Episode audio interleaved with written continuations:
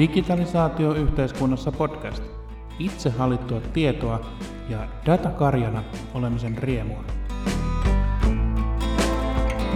Tervetuloa taas pienen hengähdyksen jälkeen Digitalisaatio-yhteiskunnassa podcastin pariin. Tänään podcastimme kalifi Sakari Koivunen on ehkä jopa normaaliakin kovemmassa vireessä, kun hänen vieraanaan on Turun yliopiston tietojärjestelmätieteen tohtorikoulutettava Minna Rantanen – Minna on muiden merittiensä ohella datatalouden asiantuntija ja IT-etiikan konsultti Suotava Oyssä. Sakari ja Minna pureutuvat datatalouden kommervenkkeihin. Kuka sinusta kerätyn tiedon oikeasti omistaa? Mikä hallinnan taso sinulla tulisi lain turvaamana olla omista tiedoistasi? Ja millaista maitoa tuottaa datalehmä? Hmm. Annetaan puheenvuoro nyt keskustelijoille.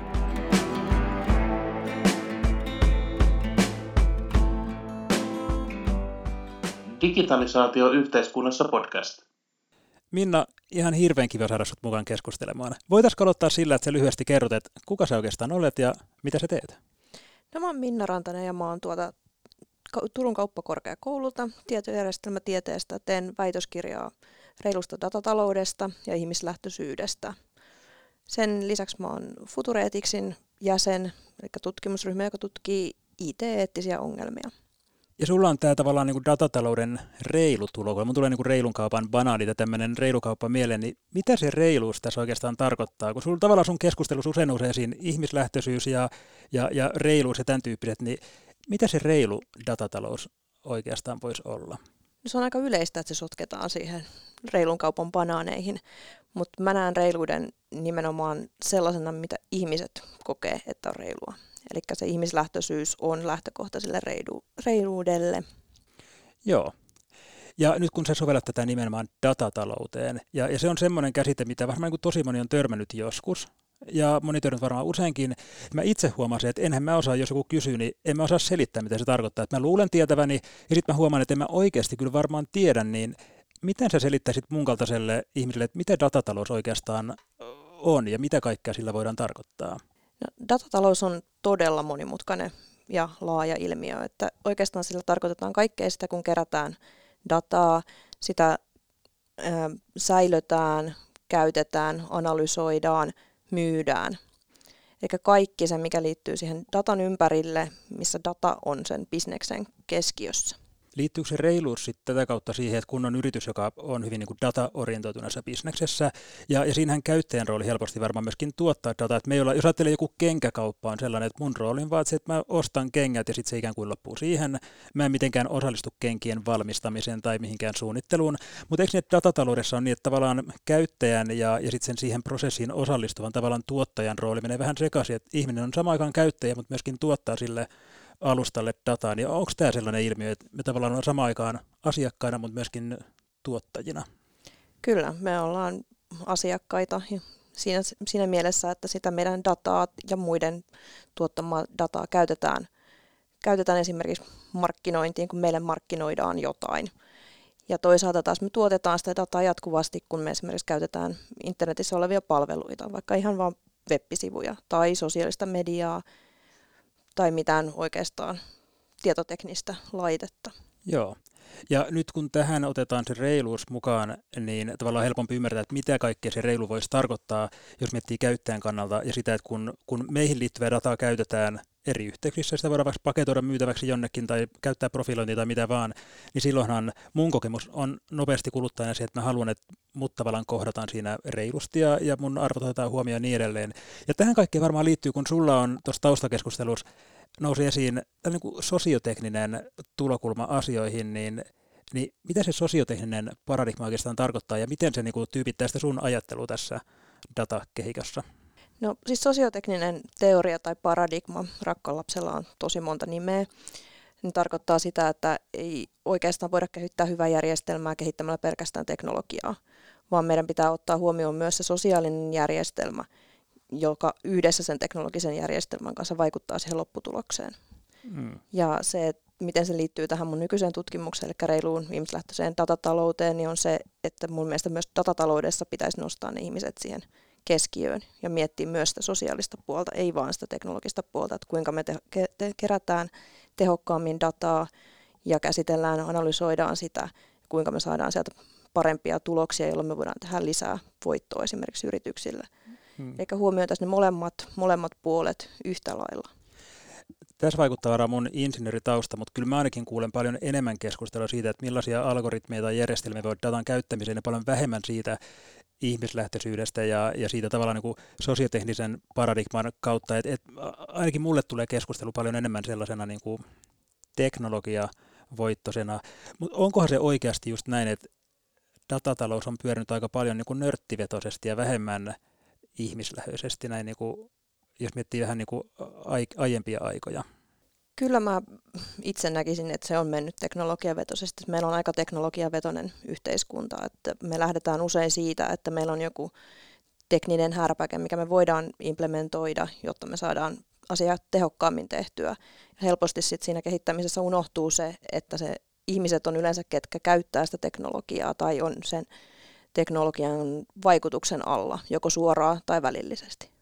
Tähän varmaan sitten jotenkin, jos miettii sitä, että, että kun me ollaan jotenkin kytkössä siihen teknologiaan ja siihen dataan, niin mä muistan, sä jossain keskustelussa käytit äh, niin kuin rakentavasti provosoivaa terviä, tämmöinen niin kuin datalehmä tai digitaalinen karja, ja se kolahti mulle aika, aika niin kuin voimakkaasti, ja tosi osuva termi, niin miten tämä käsite sun mielestä kuvaa meidän suhdetta datatalouteen ja, ja meihin liittyvään dataan? No, datalehmyys käsitteenä on oikeastaan todella todella provosoiva, mutta siinä oikeastaan lähdetään siitä ajatuksesta, että me ollaan näille datavetoisille yrityksille niitä tuotantoeläimiä. Me luodaan sitä dataa, jota me käsitellään ja meitä ajetaan tekemään sitä dataa enemmän jatkuvasti, jotta sitä saadaan lisää, jotta siitä saadaan kasvavia hyötyjä yrityksille. Ja toisaalta taas niin me ollaan karjaa myös siinä mielessä, että me ollaan tavallaan rajattuja jollekin tietylle datatalousalueelle useimmiten. Että esimerkiksi tällä hetkellä niin Euroopan lainsäädäntö tekee meistä eurooppalaista datakarjaa. Ruoho todennäköisesti on vihreämpää tällä puolella kuin esimerkiksi Yhdysvalloissa tai Kiinassa, mutta että kuin vihreätä se on, niin se on hyvä kysymys. Ja, ja sitten toisaalta taas se, että kuinka vapaita me täällä ollaan niin. kuitenkaan. Me ollaan silti karjaa, vaikka meillä on jollain muulla karjalla voi olla vieläkin huonomia asiat, mutta me ollaan silti karjaa. Tämä on mun mielestä kiinnostava juttu. Ja sitten tähän jos ajattelee, sä viittasit tuohon, että kun me tuotetaan alustoille sisältöä ja niin edelleen, tähän nyt voisi varmaan esimerkiksi vaikka nyt sosiaalisen median kanavat, jotka on sinänsä niin kuin sisältöjättejä niin, että ne itse tuota mitään sisältöä välttämättä. Että se sisältö on lähes pelkästään niin kuin meidän tuottama sinne ja, ja palvelut koetaan mielekkäinen sen takia, että siellä on jotain sisältöä, joka on siis meidän kaltaisten ihmisten tekemä sinne. Ja, ja tämä on varmaan niin yksi sellainen datatalouden juttu, että miten me tuotetaan sitä erilaista sisältöä, mutta sitten on paljon muutenkin kaiken näköistä, siis vaikka käyttäytymisdataa tai, tai monesti niin verkossa tehdyt haut tai, tai selailuhistoriat ja kaikki tällaiset. Ja tämä tavallaan kaikki viittaa siihen, että meistä varmaan niin tehdään aika paljon profiileja myöskin, että, että eri alustajäteillä on aika hyvä kuva siitä, millainen mä vaikka olen henkilönä, vaikka mä en eksplisiittisesti ole koskaan selittänyt sitä, että mä oon niin tämän ikäluokan ihminen, joka on parisuhteessa ja meillä on kissat ja omakotitalo, niin varmaan he kuitenkin aika hyvin tunnistaa, että tämän kaltainen hahmo mä olen. Niin tota noin, millaista tähän, jos ajattelee, siis tästä tulee mun vaan tulee niin kuin mieleen se, että kenelle se data tavallaan kuuluu ja omistanko minä siinä jotain ja mikä pitäisi olla yksityistä ja niin edelleen, niin mitä pohdintoa sulla tulee tähän niin kuin tietojen omistajuuteen tai, tai vaikka niin kuin yksityisyyden käsitteeseen? Että onko se ihan okei, että joku kiinalainen tai kalifornialainen yritys tietää musta tosi paljon vai herättääkö se meissä jotain huolta? No pitäisi herättää ainakin. Ja mitä mieltä mä oon siitä, että yritykset kerää meistä niin paljon tietoa, niin se on hyvin iso kysymys ja siinä tuli tosi monta kysymystä. Siinä tuli monta pahoittelut, se ei ollut yksi kysymys, vaan se oli niin kuin iltapäivän kaikki kysymykset kerralla. Joo, no tietojen omistajuudesta, jos lähdetään, lähdetään liikenteeseen, niin ihmisillä on sellainen harha käsitys, että me omistetaan meihin liittyvät tiedot. Todellisuudessahan me ei omisteta niitä, vaan meillä on oikeus, oikeus tarkastella niitä ja saada ne tietoomme halutessa. Ja usein tai useimmat lait käsittää sen omistajuuden niin, että se, kuka omistaa ne serverit, omistaa sen tiedon, mikä siellä on. Ja mun itse asiassa kollegani on tehnyt tästä väitöskirjan ja hän totesi, että on eettisesti olisi kestävintä, jos ihmisillä olisi oikeus hallita niitä tietoja. Hän ei siis varsinaisesti puhunut omistajuudesta, vaan hän puhuu dataherruudesta, Datenherrschaft, eli siitä, että meillä olisi oikeus hallita niitä tietoja ja sitä, mitä niillä tiedoilla tehdään.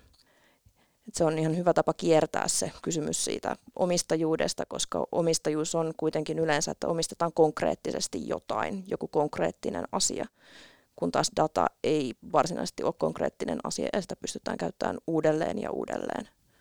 Tämä on hyvä pointti, koska siinähän relevantti ei välttämättä ole se, että kuka sen tosiasiassa omistaa, vaan se, että kenellä on oikeus päättää siihen liittyvistä asioista ja hallinnoida sitä. Ja sehän on ehkä se, mitä vaikka ihminen voi kaivata sen datan lainausmerkeissä omistamisen suhteen, että haluaa jotenkin, että, että mä saan olla se mestari, joka jotenkin niin kuin päättää tähän liittyvistä asioista. Kyllä, se on, se on iso, iso asia monelle ihmiselle. Toiset ei välitä, mutta suurin osa haluaisi jollain tavalla hallita sitä ja hallita sitä yksityisyyttään. Entä yksityisyys, jos miettii sitä, että, että tästä tavallaan on niin helppo aistia semmoista, että, että me ollaan niin jotenkin luovuttu yksityisyydestämme ja, ja niin edelleen, mutta onkohan yksityisyyden käsite niin kuin ajan yli muuttunut, että et, et onko tämä kuitenkin jotenkin myöskin vähän niin kuin uutta keskustelua ylipäätään, että puhutaan näin paljon yksityisyydestä, niin onko tämä myöskin niin kuin keskusteluaiheena uusi? No yksityisyyden käsite on muuttunut todella paljon niin kuin vuosien saatossa ja se, mitä me koetaan yksityisyyden menettämisenä, niin on, on huomattavan eri kuin mitä esimerkiksi on ollut 50 vuotta sitten. Esimerkiksi 50 vuotta sitten ei välttämättä koettu, että esimerkiksi biomedikaaliset tiedot on, on yksityisiä ja että niiden keräämiseen tarvittaisiin lupa, kun taas nykyään se on hyvin selvää, että siihen tarvitaan lupa siihen säilymiseen. Et esimerkiksi jos DNAta tai soluja, soluja kerätään ja käytetään tutkimukseen, niin siihen on oltava suostumus. Niin tässä on varmaan aika isokin muutos tullut, että aikanaan ei ole välttämättä just niin mielletty ollenkaan, että tässä on mitään kysymystä edes olemassa, ja nyt se saattaa niin hyvinkin. Ja nyt muuten mä mietin sitä, että kun mäkin olen aikanaan tehnyt 23andMein kautta tämmöisen niin kuin kaupallisen populaarimeininki geenianalyysin itsestäni, niin en yhtään tiedä, mihin kaikkiin laitoin niin ruksin, että kyllä hyväksyn tämän ja niin kun en tietenkään jaksa lukea niitä kaikkea, että mihin sitä käytetään, kuka käyttää ja mitä oikeuksia mä pidätän itselleni ja annan, annan pois. Ja tämä varmaan aika leimallista kaikkeen dataan liittyvä, että mehän niin ollaan taipuvaisia hyväksymään ehtoja, joita ei niin mitenkään viitsi edes lukea. Saatikaan, että ymmärtäisi kaiken. Ja nyt tuskin kukaan sillä mun dataa mitään pahaa tekee, mutta tuli vaan tästä niin biomedikaalisesta datasta mieleen, että, tota, että niin, minäkin se jollekin firmalle lähetin näytteen ja hyväksyin heidän ehtonsa lukematta niitä edes. Joo, sen tota, biomedikaalinen data on itse asiassa monella tapaa hyvin jännä, jännä ilmiö ja se, mitä sillä tehdään, niin ää, ihmiset yleensä ajattelee, että biomedikaalinen data on ensinnäkin dataa vaan heistä. Mutta eihän se ole dataa vaan heistä, vaan se on dataa myös kaikista verisukulaisista. Esimerkiksi vanhemmista tai lapsista. Koska esimerkiksi jos sulla on joku perinnöllinen sairaus, niin sun datas voi paljastaa sen, että se on todennäköisesti myös lapsilla. Et esimerkiksi Islannissa on ollut tapaus, jossa, jossa tota, lapsi sai vedettyä isänsä geenitiedot pois genomeyritykseltä, koska se oli myös hänen dataansa. Ja sitten tämä toinen puoli tässä, että niin kun ne, mihin antaa luvan, niin varsinkin noin hankalissa tapauksissa, kun esimerkiksi geenitiedot, niin se on uskomattoman monimutkaista tietää, mihin ne on menossa ja miten ne menee ja kuka voi käyttää niitä ja miten. Koska normaalissakin niin internetkäytössä se on hyvin hankalaa monesti tietää, että mitä ne oikeasti ne evästeet tarkoittaa. Saati sitten, että sä annat oikeasti sun biomedikaalista tietoa jonnekin eteenpäin. Ja tuossa on hyvä pointti se, että siinä just ei anneta pelkästään sitä omaa tietoa, vaan siinä annetaan myös niin kuin monen muun ihmisen tietoja. Ja, se, että pitäisikö vaikka kysyä muilta ennen kuin tekee testiä, että nyt tässä paljastuu ehkä niin kuin teistäkin jotain tietoja, että saanko minä teiltä luvan tehdä tavallaan niin kuin itsestäni tällaisen testin, mikä tosiasiassa kuitenkin on testi myös muista ihmisistä, tämä on niin kuin vaikea kysymys. Mä muistan itse silloin jännittäneeni sitä, että entä jos paljastuu jotain sellaista kurjaa, ylipäätään kurjaa mulle itselleni, mutta myöskin jos paljastuu jotain sellaista kurjaa, mistä mulle tulee niin kysymys, että pitäisikö nyt kertoa tästä isoveljelle, vai onko hänellä oikeus olla tietämättä tämmöisestä geneettisestä kuormasta. No mitään sellaista ei ollut, mutta muistan vähän stressaana, kun mä katsoin ne tulokset, että mähän tavallaan kannan tästä nyt vastuun siitä, että, että jos mä kuulen jotain, mitä en ollut tiedossa, niin mun pitää tehdä tietoinen päätös, että kerronko tästä vai annanko toiselle sen tavallaan kuin tietämättömyyden auvoisen fiiliksen ja, ja turvan tunteen. Ja, ja tämä oli tota noin, yksi pohdinta silloin, Sä mainitsit evästeet tuossa ja se on ihmisille varmaan niin kuin tuttu lähinnä siitä, että ne on niitä raivostuttavia laatikoita, mitä tulee, kun menee johonkin nettisivuille, pitää sitten painaa jotain epämääräistä hyväksyn nappia tai jotain vaikeasti sanotettuja lausekkeita. Ja, ja sitten varmaan aika harva koskaan ei ole miettinyt ihan oikeasti tarkkaan, että mi, mihin siinä annetaan lupaa ja, ja mitä jos me en anna lupaa ja niin edelleen. Ja, ja tässä on niinku, se on välillä pysäyttävääkin, kun miettii, että kuinka monessa paikassa on vaikkapa joku Facebookin tykkään nappula, tai kuinka moni sivusta käyttää Googlen analytiikkapalveluita, mitkä sinänsä on niin kuin harmittomia asioita noin niin kuin äkkiseltä ajatellen, että voisi varmaan niin kuin ajatella, että eihän se multa ole pois, että joku firma seuraa oman nettisivuanalytiikkaansa Googlen työkalulla, tai sen multa ole pois, jos jossain nettiuutisessa on Facebookin tykkään nappula. Ja sitten aika harva ehkä tulee ajatella sitä, että, että silloinhan me annetaan just sille yritykselle tekninen kyky seurata, että mitä mä siellä tein ja, ja mitä uutisia mä seurasin ja niin edelleen, vaikka ei sitten klikkaisikaan minkään Facebookin kautta niitä, vaan siellä on muuten vain jotain mediasisältöä. Ja, ja tavallaan tämä on myöskin sellainen, mitä ihmiset välttämättä ei aina jaksa miettiä loppuun saakka, että miten paljon me annetaan käyttäytymistietoa itsestämme ihan vaan sen takia, että joku toinen osapuoli käyttää jonkun toisen osapuolen palveluita tai upotettu twiitti jollekin sivulle, niin se on taas niin kuin portti siihen. Sitten evästeessä ärsyttää myöskin se, että ne on brändätty niin kuin sympaattisesti, että nehän on cookie ja sitten joku niin iloinen suklaahippu keksiin kuva ja joku niin puoli vitsikäs sillä, että pidätkö kekseistä tyyppinen sen sijaan, että siinä lukisi vaikka, että, että rakastatko vakoilua ja suostutko antamaan tietosi jenkkimonopolien bisneskäyttöön, niin se on niin kuin tavallaan sama kysymys, mutta se fiilis, mikä siitä kysymyksestä tulee, niin on aika eri, kun on tällä jonkun niin kuin keksi niin kuin vertauksen kautta. Mutta tota, näistä data-asioista ja, ja evästeistä ja, ja sitten puhuttiin somekanavista, niin tulee myös mieleen sellainen, mistä niin hetki aikaa, mutta oli toi Cambridge Analytica-nimisen yrityksen kuvio. Voiko se valottaa lyhyesti, että mitä siinä oikeastaan, niin kuin, mikä tämä keissi olikaan ja, ja mitä siitä ehkä on niin kuin, viisasta oppia, että mikä tämä Cambridge Analytica oikeastaan oli?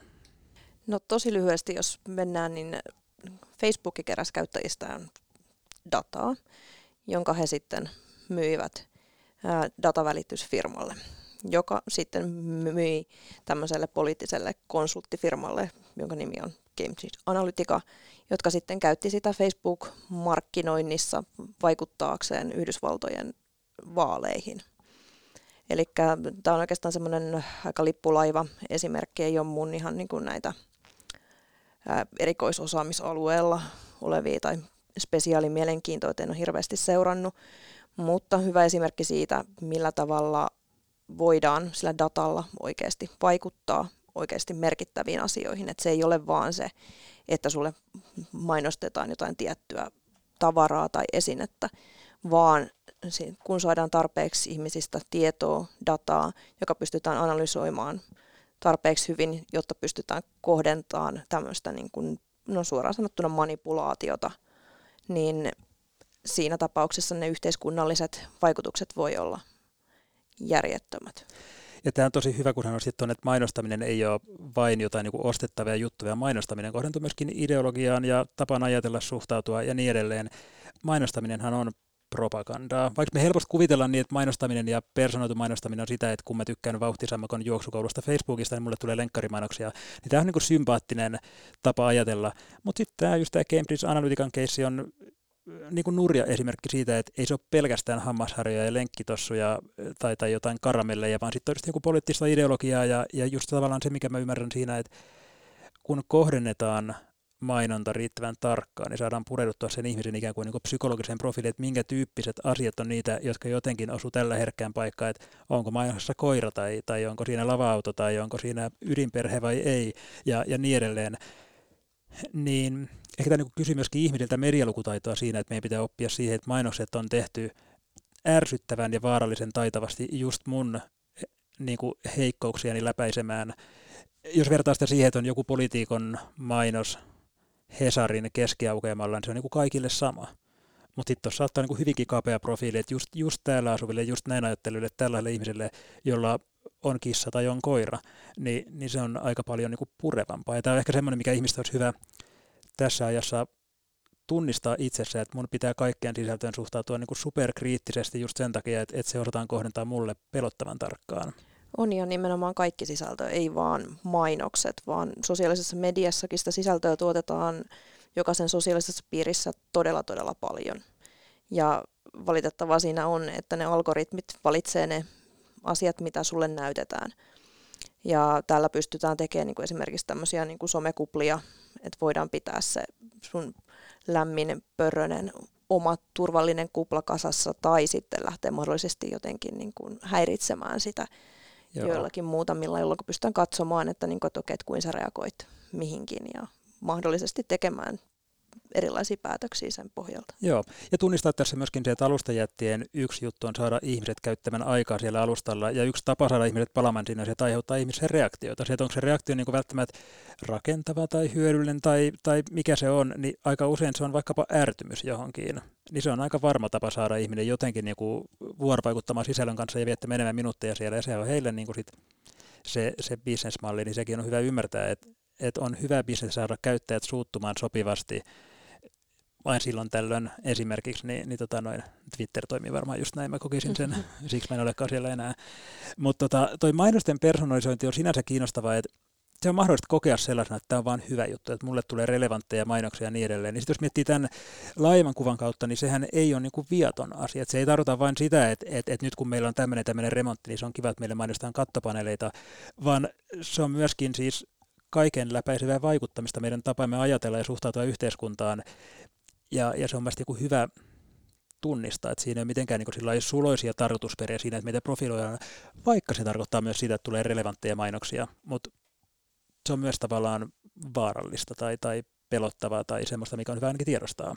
On ja se on ehkä sellainen helppo tapa tavallaan huomata, että jos olet ostamassa vaikka uutta tietokonetta, niin sä todennäköisesti googletat sitä, sä haet, haet tietoja useammasta eri verkkokaupasta ja sen jälkeen sulle tulee monta viikkoa tietokoneen mainoksia ja kaikkea oheistarvikkeita ja kaikkea. Että sit tavallaan se, että kuinka tietoisia nämä niin kuin hakukoneet ja, ja internet-selaimet esimerkiksi on siitä, että mitä, mitä me tarvitaan, mitä me niin kuin ollaan sillä hetkellä tarvitsemassa.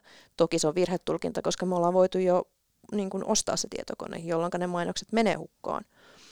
Mutta kuinka paljon ne tietää oikeasti siitä, että missä me tavallaan elämäntilanteessa ollaan. Joo. Tähän liittyy muuten, aina silloin tällöin kuulee, kun pohtii ihmisten kanssa, että, että kuinka paljon nämä alustajat tietää meistä, ja sitten silloin tällöin kuulee argumentti, että eihän mulla ole mitään salattavaa tai mitään väliä sillä, että ihmiset tietää, niin miten, jos sä kuulet tämän lauseen, niin kuin sä ehkä joskus kuuletkin, niin mitä fiiliksiä se herättää, että onko meillä kuitenkin jotain salattavaa?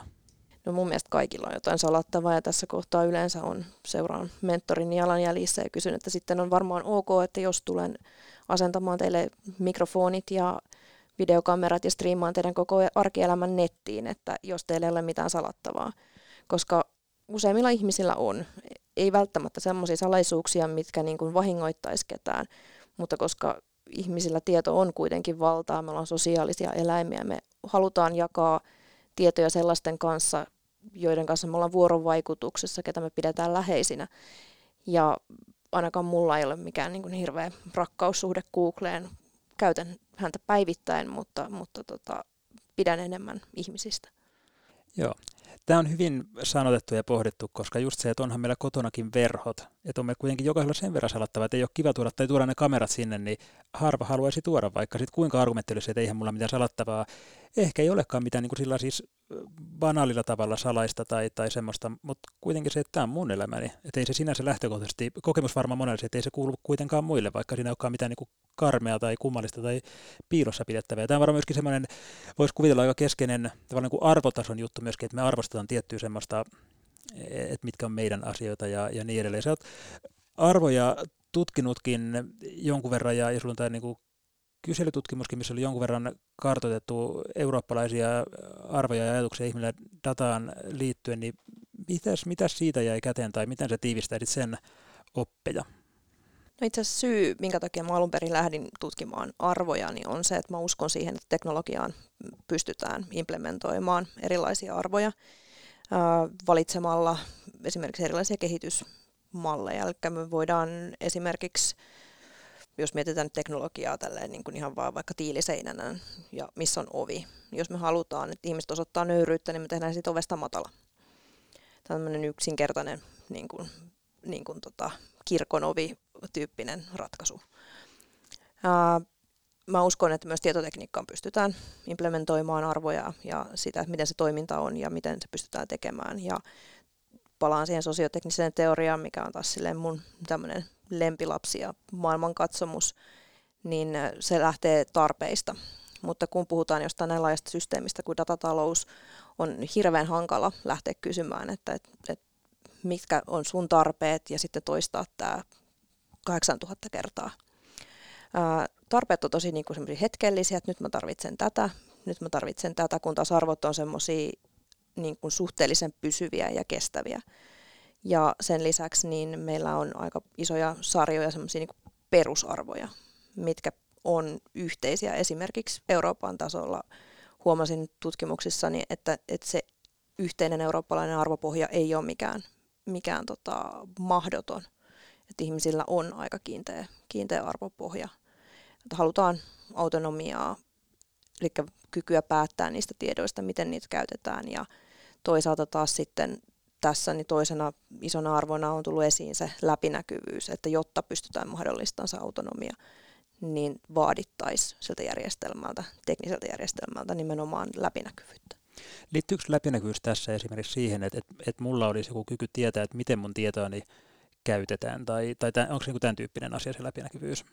No siis oikeastaan se kyky, kyky ymmärtää sitä, se liittyy myös siihen autonomiaan, että jotta pystyy olemaan autonominen, niin täytyy olla jonkunnäköisiä kykyjä, kun taas sitten ehkä läpinäkyvyys mun näkökulmasta on se, mikä auttaa siinä, että sä pystyt tekemään sen päätöksen. Mm. Eli se, että sulle selitetään se, että mitä nyt, mitä jos sä annat mulle tietoja, niin mitä mä sillä teen. Ja toisaalta taas se, että miten sä pystyt jälkikäteen esimerkiksi vaikuttaa siihen, että sä saat ne tiedot esimerkiksi pois sieltä. Joo, ja tähän liittyväksi niin GDPR-lainsäädäntö, eikö vain niin yhtenä tämmöisen ikään kuin juridisena jippona, että meillä on pakotettu tapa, mitä tahojen pitää noudattaa, että jos mä haluan saada tiedot itsestäni kerättyä, niin nyt se Euroopan alueella onnistuu.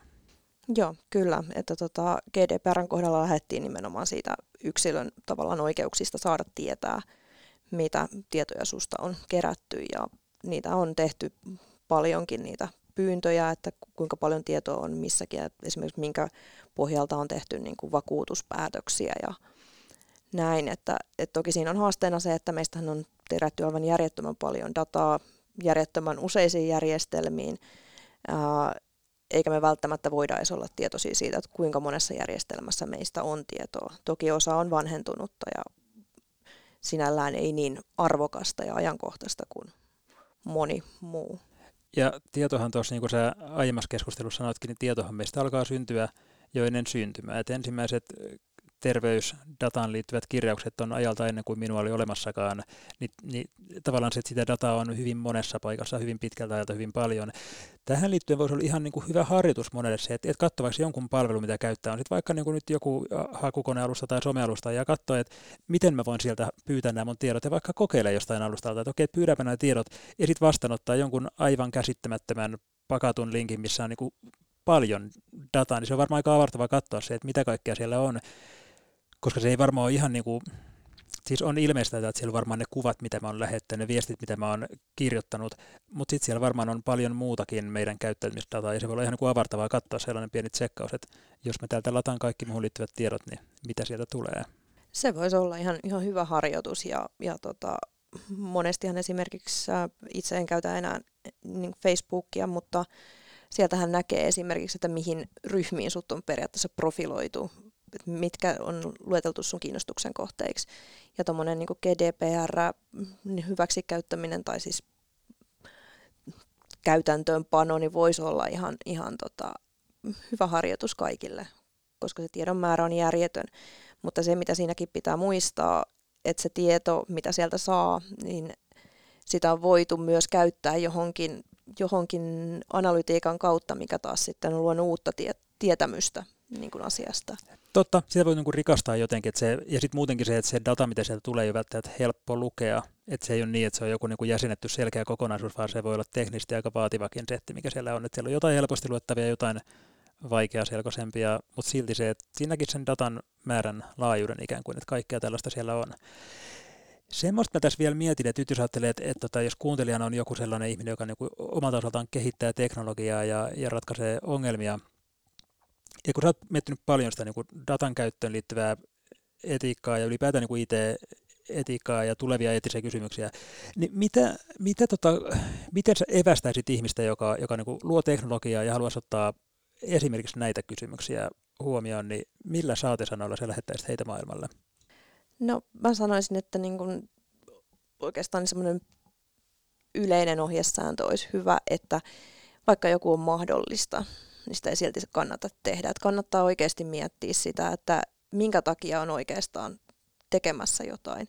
Miettiä niitä arvoja, mitkä sen niin taustalla on, mitkä on ne tärkeät asiat, mitä sä haluat jättää siihen teknologiaan. Ja sitten taas se, että mitä tulee siihen, että ihmiset todennäköisesti sanoo, että mä en ole mukana kehittämässä teknologiaa.